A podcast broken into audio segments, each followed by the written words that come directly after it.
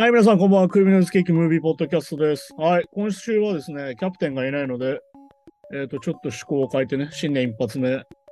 去年一応あれなんですよ。俺結構映画館で映画を見るのが趣味で、一応劇場で一応新作、まあリバイバルもね、何本か見に行ってるんだけど、一応新作をね、全部で57本かな見たので、一応なんかじゃあそれをさらっと振り返ろうかなと思ったんですけど、こうやって始める前にちょっと考えて気づいたのが、57本を全部振り返ろうと思うと、1本1分でやったとしても57分かかるってことにちょっとびっくりしたんですが、一応やっていこうと思います。一応ね、劇場で見た順でね、喋ろうと思うんですけど、やっていこうと思います。はい、新年一発目に見た映画、2022年。スパイダーマンノーウェイホーム。ああ、これね、すげえ好きな人も多い映画だと思うんですけど、俺はまあ MCU に関しては、まあ続きものだと思ってるんで、まあサムライミからのスパイダーマンが歴代出るっていうのはなんかまあ長いこと見てるといいことあるなってことでもあるし、まあでも逆に言うと問題もいっぱいあるなって思いましたね。なんかその今回のフェーズ4ですか？もう全体の雰囲気からしてちょっとなんか難しい時期に入ってるなって感じがしましたね。はい、次。クライマッチョ。クリント・イーストウッド。いやー、本当にね、このおじいちゃんすげえなと思ったし、こういう映画をさらっと撮るイーストってすごいと思いましたね。これ結構面白かったし、なんだろうな。なんかこう、イーストウッドがやるから、またいろんな意味が出るよなって思ったりしましたね。はい、次。ハウス・オブ・グッチ。ああ、これはあれでしたね。リドリー・スコットはまあ当然すごいんで、毎回面白いんですけど、やっぱレディー・ガガ力みたいなものにすごいものを感じましたね。これでなんかジョーカーの2にも出るっていうんだから、なんか出る映画の選び方もすげえなって感じですかね。はい。次、コーダ愛の歌。コーダはね、本当にまあアカデミー賞も取ったしって感じでね、みんな好きな映画なんじゃないかなと思ったし、まあそのなんだろうな、耳が聞こえない人みたいなのを描くときによくやりがちな、全員なんかイノセントな感じにしちゃうっていうのが一切なくて、ちゃんとその人一人一人に別々の問題があって、その人がしっかりそこで生きてる人間なんだよっていうのをちゃんと描けてたんで、すげえ良かったんじゃないかなと思います。あとなんかこう、意外とちゃんとしたアメリカンドリームものにもなってるなと思いました。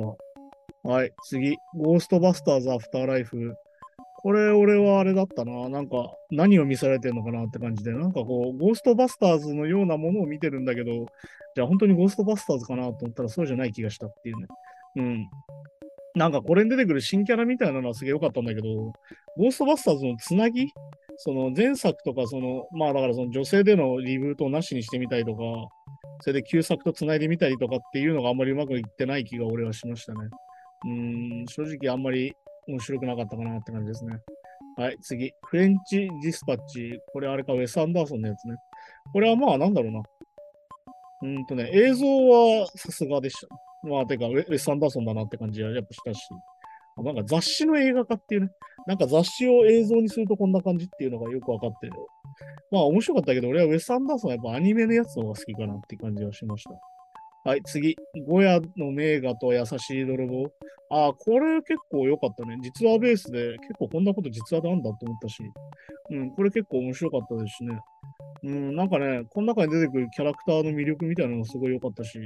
でもこれもね、やっぱね、現代問題でね、現代だと確かにこれ伝わらないなって思ったりしました。はい、次。選ばなかった道。ああ、これはね、ハビエル・バルデムがすげえ良かったですね。これはまあ上半期のランキングにも、個人のチャンネルでやってる、ね、動画でも入れたんだけど、すげえ良かったです。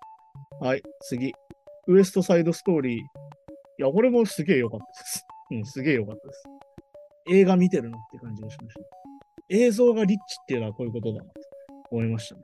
はい、次。ザ・バットマン。いや、これ俺すげえ好きなんだけど、なんだろうな。結構このトーンで次回もやってほしいんだけど、なんか DC がすげえ揉めちゃっててね、このバットマンが続くのかすらわからないらしいので、これは非常に微妙だなっていう感じなんだけどね。俺はだからなんか映像的にはすげえ好きな映画ですね。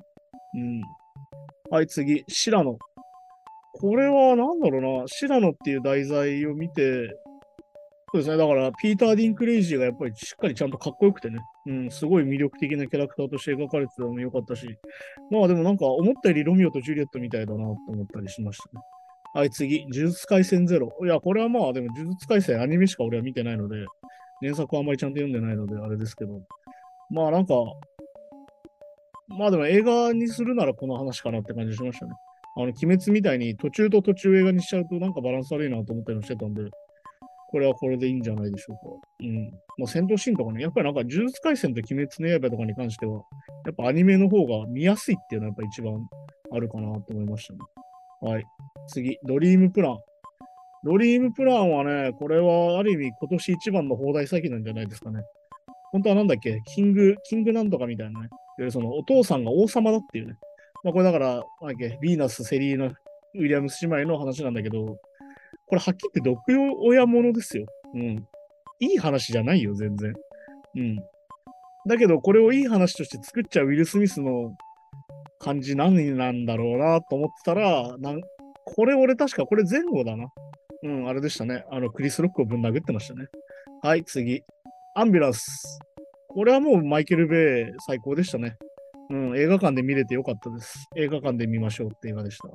本当にね、ドローンがね、確か世界チャンピオンの人かなんかがドローンを操作してて、ね、それでカメラ載せてるんでね、すげえ映像がいっぱい撮れてて、あとまあ笑ったのはカーディーラーでね、2人で喋ってるだけの映像なのに、ドローン、おそらくドローンであろうカメラがこうぐるぐるぐるぐる回るっていうのは、うん、結構それだけでもう笑っちゃいましたね。うん、面白かったです。はい。ナイトメアアリー。これ結構俺は好きな映画だったんだけど、なんかこう、なんだろうな、その手品的なものと、なんかその教訓ものみたいなものになってたし、でもなんか、なんつうのかな、こうデルトロ的な世界観と、実はこのテーマは実はあんまり相性が良くないんじゃないかなと思ったりしました。うん。なんかすげえいいとこもあったけど、うん。って感じかな。はい。ザ・シング2。まあこれはもう完全になんだろうな、歌合戦的なね、うん、とにかくなんかテンションの高い歌合戦ものになってて、なんかまあ1でも思ったけど2でも思ったけど、なんかそれでいいんかいなと思いながら見てたかな。でもまあボノが出てたりとかしてね、うん、なんか U2 の歌をこういうアニメで聴くってなんか不思議な気分でしたね。うん、まあいい曲でしたね。はい、次、モービアス。これ別に、まあだからジャレット・レトがね、ジャレット・レトがアメコミをやると、スーサイド・スカットもそうだけど、なんかうまくいかないっていうやつだね。うん、まあでもまあ、みんなすげえ、ダメ言うほどダメじゃない気もするし、まあでも言われてみりゃダメかなっていう感じもするっていうね。うん、なんかちょっといじられすぎな感じもしてね。うん。そこはなんとも言えない感じでしたね。はい。次、ベルファスト。これケネス・ブラナー監督のね、まあだから、なんつうの、他の映画ってローマとか、でいう、なんだろう、監督の子供時代をその監督が映画化するみたいなやつで、これすげえ面白かったです。はい。いわゆるカトリックプロテスタント闘争みたいなもののやつのプロテスタント側の視点っていうのはなかなか珍しかったんじゃないかなと思ったし、あとまあなんだろうな、その日常感みたいなのがすげえ好きで、すごい好きでしたね。この中に出てくるおじいちゃんの一つ一つのセリフとかすげえ好きでしたね。うん。はい、次、アネット。これレオン・クラックス。まあ、なんだろうな、アダムドライバー力、てかアダムドライバーってなんかすげえなと思ったのが、本当に出会った時はカイロレンの人だったんだけど、なんか本当いろんな映画出てて、まあハウス・オブ・グッチにも出てんだけど、本当になんかいろんな役やってて、なおかつすげえどれもいいっていうね。うん。あと人形が出てくるんだけど、それが人形じゃなくなる瞬間みたいなのにすげえってなったりしたね。うん、すげえ良かったですね。まあでもお笑い芸人に見えないっていうのは確かにあるかもしれない。うん。はい、次、ドクター・ストレンジ。マルチバース・オブ・マットネス。いやー、これはだから、なんだろう。まあ、さっき言った続きものだからさ、マーベル、MCU はさ。まあ、だから、その、サムライミ監督作品って思えば、全然面白い。面白かったし、サムライミだなって感じだったしね。サムライミが、その、なんだろうな、出し惜しみしない感じっていうかな。うん。とにかく、こう、サービスよくやってくれるんで、すごい映像的には面白かったけど、でもやっぱ、ノーウェイホームでも思ったし、今回も思ったその、ドクター・ストレンジ次第でどうにでもなる問題、うん、ドクター・ストレンジが全部問題を抱えちゃってるから、なんかそのドクター・ストレンジがすっとこなおかげで事件が起きてる感じがすげえあって、それはどうなんだろうなと思って。まあだからシビル・ウォーの時のアイアンマンじゃないけどさ、いや全部お前のケツを拭いてるだけじゃない話じゃねえかみたいに思っちゃったりするっていう。とこはなんか良くないところな気がするし、まあだからこれからどうするかなっていうね。うん、ちなみにワカンダ・フォーエバーは年内に見に行かなかったんだ。そんな感じですかね。はい、次、カモンカモン。これ俺すげえ好きな映画でした。はい。年間ベスト級だし、人生ベスト級にするかなぐらいでしたね。うん、どれぐらい好きかっていうと、映画館で見て、で、結構ギリギリだったのかな。うん。結構ギリギリだったので、公開終了がね。うん。見に行った次の日にもう一回見に行くっていうことをしましたね。あと、これでまあ、最近多いパンフレット難民になりまして、最近ね、ミニシアター系とかほんとすぐパンフレット売り切れちゃうんですよ。で、なおかつすぐ転売されちゃうっていうメルカリとかって状況があって、それでね、一応、なんか DVD が発売されて、ブルーレイかな。うん。それになんかミニチュアのパンフレットが作っていうんで、それを買いました。はい。パンフレットも良かったです。はい。次、シン・ウルトラマン。これは俺は別にそのウルトラマンとか、ある意味戦隊ものとかにもあんまり思い入れがないので、なんかあんま乗れなかったかなって感じがしますね。あんまり俺は好きじゃなかったですね。はい。次、トップガンマーベリック。これはだからみんな好きなやつじゃん。みんな好きなやつだけど、なんか俺的に言うとなんか、トム・クルーズがやってなかったら成立しないよねって思うんだし、普通にどっちかっていうとバカ映画寄りな話だと思うから、まあみんな好きだよね。これ面白いもんね、だって、ね、って感じがします。はい、次、私だけが聞こえる。ああ、これはあれですね。コーダ愛の歌とセットで、いわゆるこう耳が聞こえない人の、これはドキュメンタリーなんだけど、これ日本も出てきて、非常に面白くて、なんでかというと、こう、自分の知らない視点がめちゃくちゃあってさ、ああ、この人たちはこうやって生活してるんだみたいなのが分かって、すごい良かったですね。これ見たおかげで俺はよりコーダが好きになった感じがあったし、いろんな人たちに対しての理解がちょっと深まったかなって感じがしますね。これを見てなかったら本当になんでこんなことしてるんだろうと思ってたことが結構ありました。はい。次、ニューオーダー。これはだからなんだろうな、よりこうリアルに、革命軍が革命を起こして、それが結果軍事政権になってって、それが結果どういうものを導いていくかっていうところの映画なんだけど、これはなんつうのかな、よりえぐく描くけど、逆に言うとなんだろうな。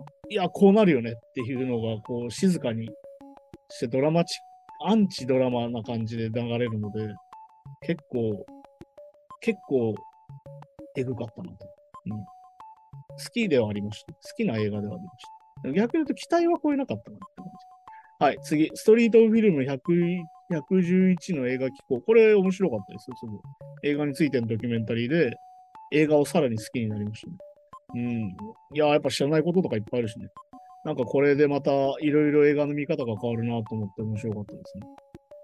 はい、次。ベイビー・ブローカー。これはね、まあだから、これはあれだね。だから是枝監督の凄さだなと思うのが、これ結構嫌な話になりそうなんだけど、嫌な話なんだけど、なんかそこの振らない感じなんか全部そっちに全振りにならない感じっていうのは、この是枝監督の独特のバランス感覚だよなと思ったりしたかな。万引き家族とかでも思ったけどね。なんかこれすげえもっと嫌な話とか、もっとひどい話になりそうなのに、なんかそこのバランスをなんか取れるみたいなのはすごいなと思いました。はい。で、まあ一応これで上半期が終わったのかな。はい、じゃあ下半期、リコリス・ピザ。あ、これすげえ好きでした。てか、ポール・トーマス・アンダーソンの映画でも結構好きな感じの映画でしたね。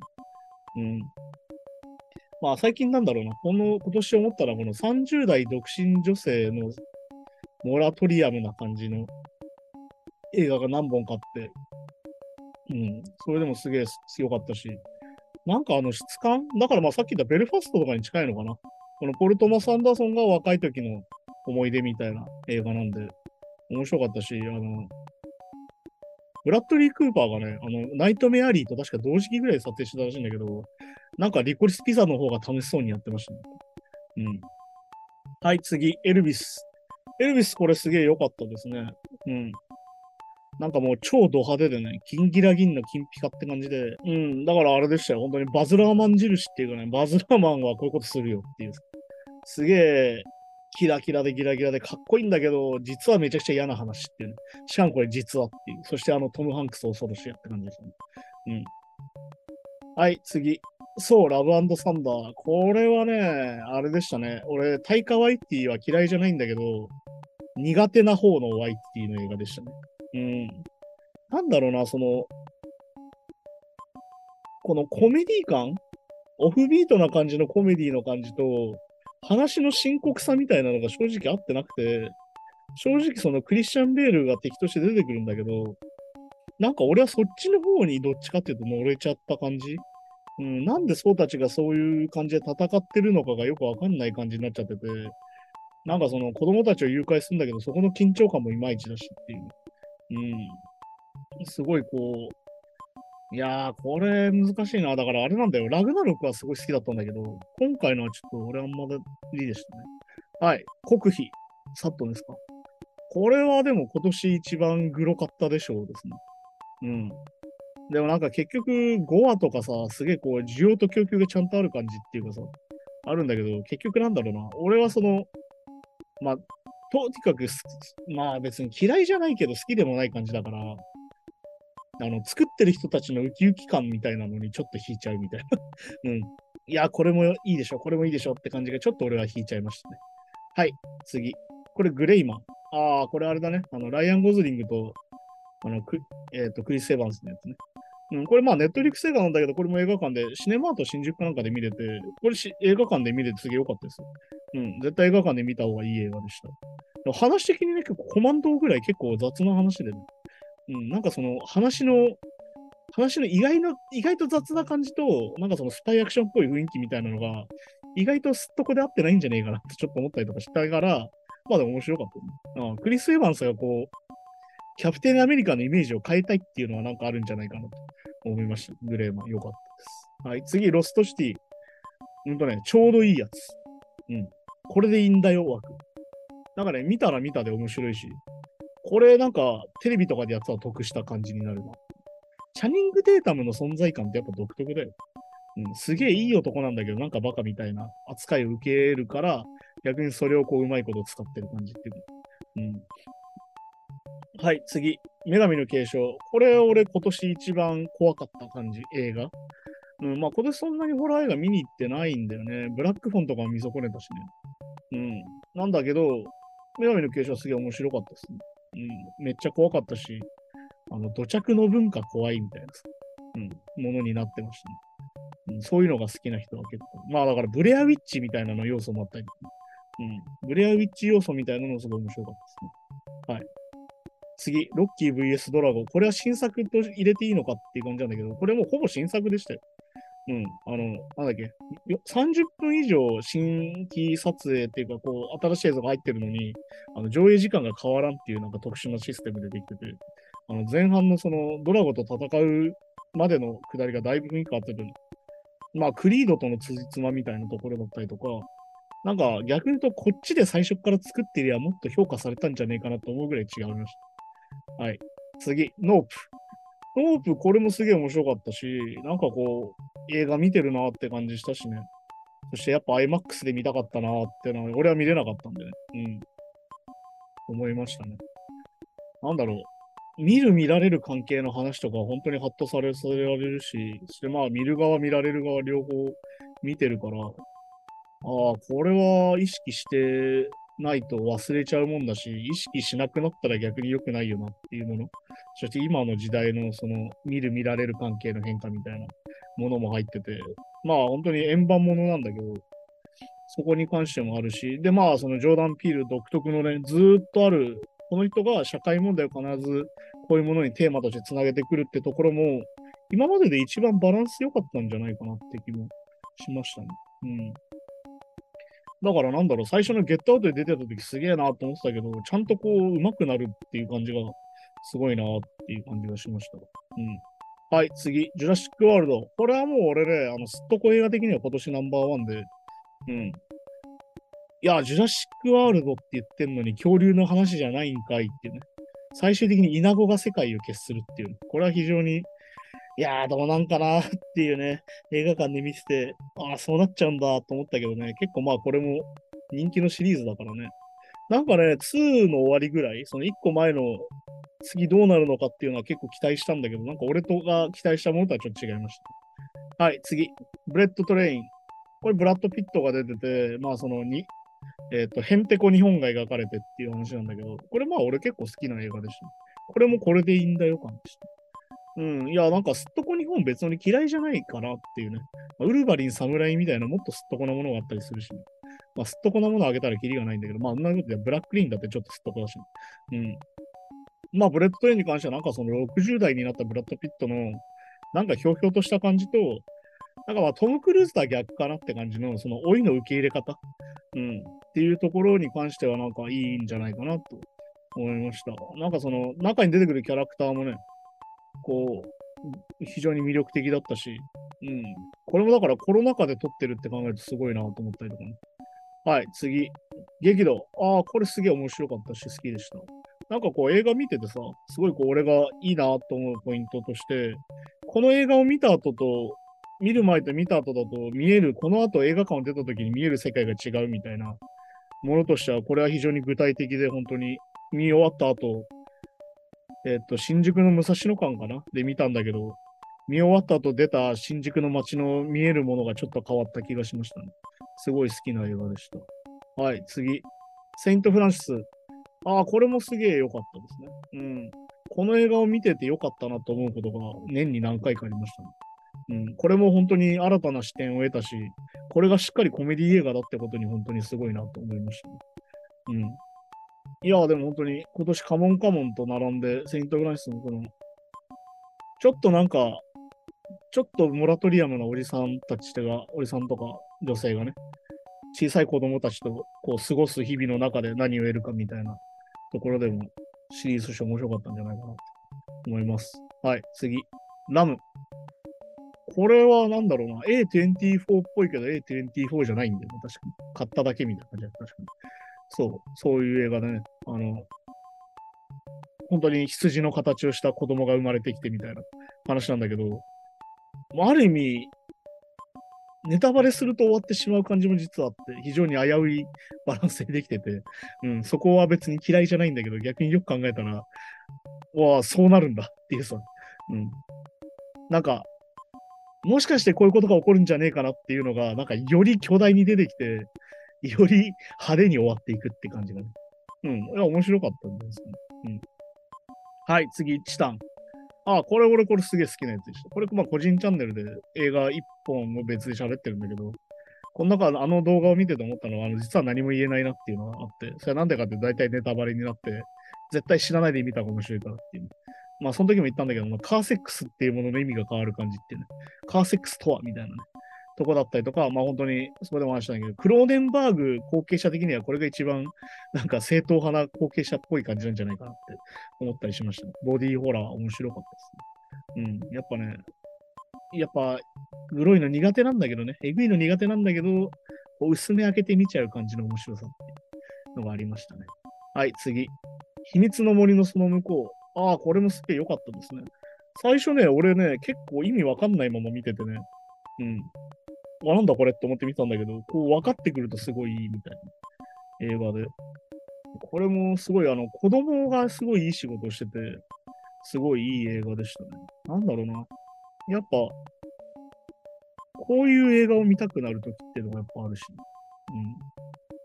そしてこう、それが分かったときの、なんだろうな。なんか独特の読語感があって、すごい好きでした。はい、次。マイブロークンマリコ。ああ、これだからあれか。唯一俺が見た邦画、実写の邦画かもしれないね。2022年。うん。よかったですね。まあでもなんか原作を読んだんだけど、その後。まあ、原作の方がよくできてて、まあ難しいなと思いながら、まあでも、面白かった。久々にこう、見終わった後、あんまりもやもやしない邦画を見たなって感じがしましたね。うん、まあなんか俺配信とかではそこでも見るんだけど、劇場で見ようっていうのはなかなかあんまり正直気が進まない状況が結構あるんで、見てよかったです。はい、次、バッドガイズ。これはだからなんだろう、ピクサーとかさ、そういうのから離れたアニメーション映画としてある感じで、これ結構面白かったんだけどね。なんだろうな。吹き替えで見に行ったんだけど、吹き替えじゃねえや。字幕でわざわざ見たくて六本木に行ったんだけど、結構その字幕がそのなんだろうな、この中に出てくるギャグに追いついてない感じっていうのはやっぱ難しいなと思って、その固有名詞がめちゃくちゃ出てくるから、そこに対しての字幕っていうか、字幕って出す時間が決まってるからさ、何秒ってで何文字って決まってるから、この中で説明するの難しいなと思ったりしました。でもこれすげえ面白かったおすすめですよ。うん、結構全年齢見れるし、なんだろうな、そのホモソーシャル的なものに対しての見方みたいなのも結構面白かったかな。うん。はい、次、ドライビングバーニー。ああ、これもすげえ面白かったです。まあ、てか俺基本的に映画館に見に行くのがだいたい8割、9割面白いと思って見に行くんで、だいたい面白いんですけど。うん、これも面白くてね、主人公が一切こう、正しいことをしてないんだけど、最終的にすごい俺はこの主人公に感情移入しちゃうなってところがあったりとかして、うん、こう、路上生活者なんだよね、主人公の女性が。それがこう、いろいろあってこう、立てこもりを起こしちゃうみたいな話なんだけど、それもすげえ良かったです。逆に言うと、これをなんだろうな、はっきり言って自己責任だっつってさ、切り捨てちゃう社会は本当に俺は好きじゃないですね。はい。次、RRR。これもまあみんな好きなやつですよ。インド映画。面白かったですね。うん。まあ映像もすごくてね、なんなら MCU よりしっかりアクションが描けてんじゃねえかなっていうレベルでしたね。CG 的なものも含めてね。うん、これすげえ良かったですね。3時間半あるんで。俺はなんかね、休憩付きで見たいなと思ったんだけど、日本だと休憩はついてないんでね。うん、休憩付きで見たいなと思いました。はい、次。すずめの戸締まり。まあ、これはあれですよ。本当にすずめの戸締まりジャックっていうぐらい東宝シネマズでずっとやってたんで。まあ、新海誠ね、何気全部見てるんでね、今回見に行ったんですけど。なんだろう、君の名はと天気の子から続くシリーズの完結なのかなっていう感じ、そのインタビューとか見る感じに。だけどなんだろう、そのやりたいことと求められてるもののバランスをこう一番悪くなってる感じっていうのも感じたかなっていうね、その新海誠独特の作家性みたいなところと、そのなんだろうな、良くも悪くもメジャー感みたいなところとのバランスがなんかちょっともういい加減限界なのかなって感じ。だからなんか次はもっと小さい作品で見たいなと思ったりしましたね。うん。なんかやっぱ後半はちょっと俺はやっぱパワープレイに感じちゃったんで、そこがいい意味では機能しなかったんじゃないかなと思いましたね。はい。次。犯罪都市2。ラウンドアップってやつね。いや、これマドンソク映画として100点でした。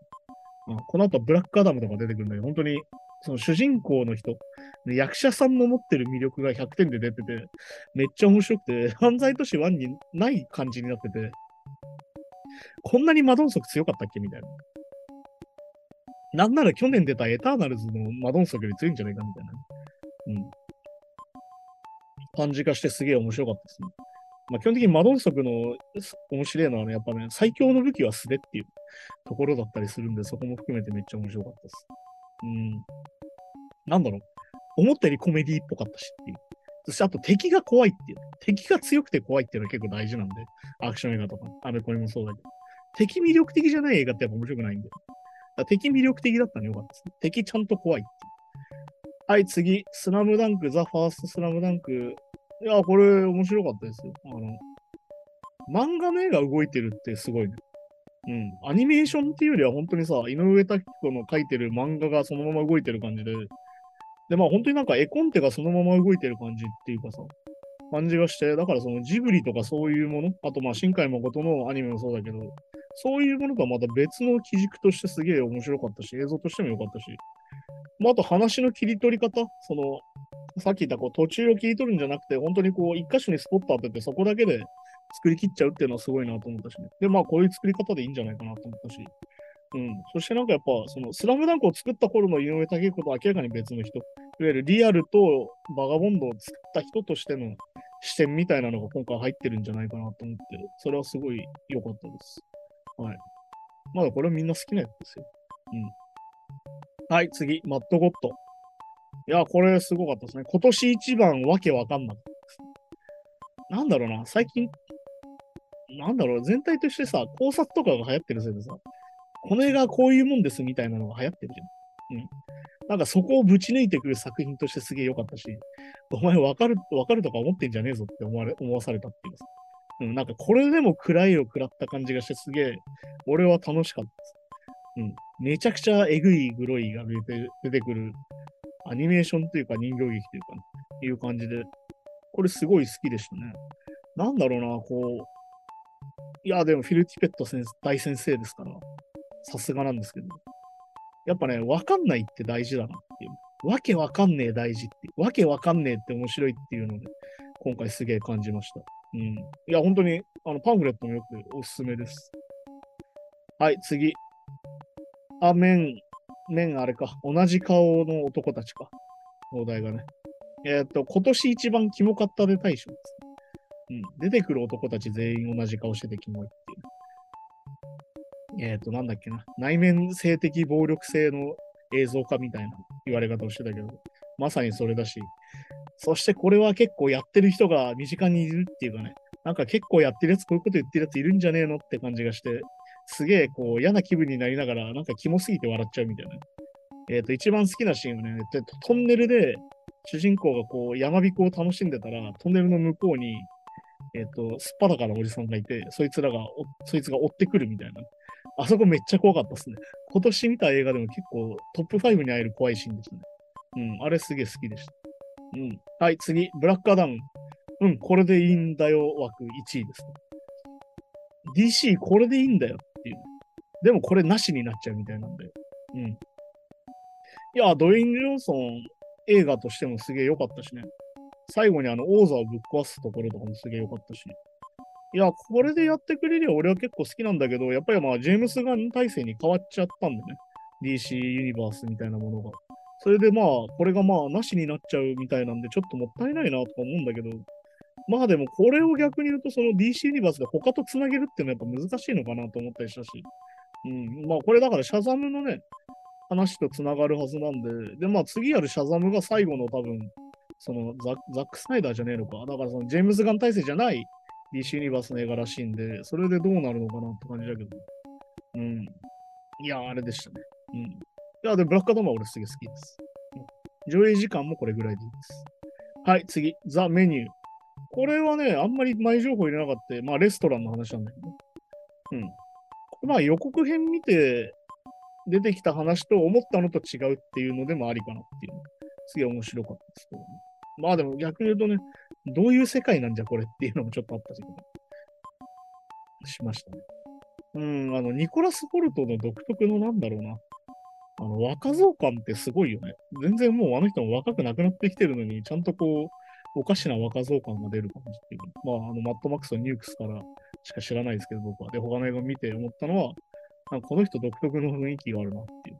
あと、アニャ・テイラー・ジュイの雰囲気も、なんか独特。うん。っていうので、クイーンズ・ギャンビットで思ったけど、やっぱこの人じゃないと出ない雰囲気あるよね。あと、ラスト・ナイト・イン・ソーホーとか、思いましたね。もうラストですね。次ラストです。はい。ザリガニの鳴くところ。これすげえ俺良くて、すごい好きな映画なんだけど、説明がめちゃくちゃ難しくて、なんでかっていうと、非常に地味だし、そして説明しちゃうと、分かっちゃうとあんま面白くないかなって映画なんで、法廷ものだったりもするんですけど、これ非常に面白かったですね。一応これで新作57本かな全部やったのかなちょっと一応自分で書き出したものになるんですけど。あとリバイバルで見たのだと、ゲットバックだったりとか、パリのアメリカ人とか、理由なき犯行とかすげえ良かったし、エデンの映画すげえ良かったですね。あと改めてね、ショーシャンクの空にが映画館でやってみたんだけど、いや、やっぱ名作ですよ。ショーシャンクの空には名作ですよ。なんかたまにショーシャンクの空にをすげえ好きな映画にあげるとバカにする人がいるらしいんだけど、いや、全然いい映画じゃんと思いますよ、俺は。うん。あとね、ウォンカーワイ 4K っていうシリーズが今去年やってて、それで恋する惑星を改めて見たんだけど、やっぱりわけわかんなかったですね。うん、話はわけわかんなかったけど、やっぱ映像とかその色の質感みたいなやっぱすげえ良くて。でもこれが一時期めっちゃ流行ってたよなっていう、ね。ありましたね。あと午前10時で言うと、8か2分の1を映画館で見て、やっぱ炎症と変わるなっていうのは、これリバイバルのいいところで、2001年で思ったけど、やっぱ家で見てたのと全然違うっていう。うん、そしてこの映画への理解がちょっと変わった感じがしてよかったですね。やっぱ何年かしてその映画と和解じゃないけどさ、あ、こういう映画だったんだなって思えるっていうのがやっぱ大事なんで、たまにこうやって古い映画を映画館でやってくれるのはすげえありがたいですね。うん、やっぱ自分の生まれる前の映画ってさ、ある意味DVD とか配信でいつでも見れるじゃんって今はなるんだけど、でもなんかやっぱ見た時の感覚みたいなのが違うから、そういうのも含めてよかったですね。まあ、こうやってね、なんかまあ、趣味でまあ、週1本ぐらい映画を見てるんですけど、映画館で。まあ、Netflix のドキュメンタリーとか、まあ、Netflix のドラマ見てるし、いろいろ見るんだけど、なんか見ることによって自分のビジョンっていうかね、自分の視野が広がる感じもあるし、自分の視野の狭さに気づくみたいなのもあるし、うん、そして単純に、見終わって何も持って帰らない、お土産がない映画だっていいし、で逆にその持って帰らされるお土産が思ったのと違くて面白かったりつまんなかったりみたいなところもあるし、うん、一人一人こう視点があるんで面白いんじゃないかなと思います。まあ本当にざっとやっちゃったんでね、なんだろうな、一作品1分も語ってないのもあるんですけど、改めてこれを見てちょっと参考にして映画を見てもらえると自分は嬉しかったりしますね。って感じで来週は通常通りやります。で、来週の作品なんですけど、画家と泥棒っていうね、Amazon プライムに出てるドキュメンタリーがあって、それが非常に面白かったんで、それをちょっと見てもらおうかな。なんだろうな、こう、一応まあストーリーとしては、まあ2枚の壁画が何者かに盗まれて、その画家の人がね。で、画家が犯人を突き止めるんだけど、犯人は覚えてないってずっと言っててさ。そしたらこう、急にこう画家の人がさ、じゃああなたを描かせてっていう提案から、こうまあ、なんだこれ映画によくあらすじあるあるもの、思いもよらない2人の関係がっていう話なんだけど、これまあ来週詳しくそのキャプテンと話すんで、うん、これ結構面白かったですね。なんかその犯罪と芸術って話と、あとなんかその芸術家の立場みたいな、うん、こういう風にやらないとご飯が食べれないみたいなところも結構話として出てきて、うん。なんだろう、そのジャンルとして振り切らないとギャラリーに置いてもらえないみたいな話があったりとかして、そこは結構なんか、ああ、やっぱこういう世界のものなんだなっていう、なんか音楽とも通じるものがあって面白かったですね。はいはい、じゃあそんな感じで今週もありがとうございましたというかね、2023年もよろしくお願いしますという感じです。はい、ザ・グッドアースでした。ありがとうございました。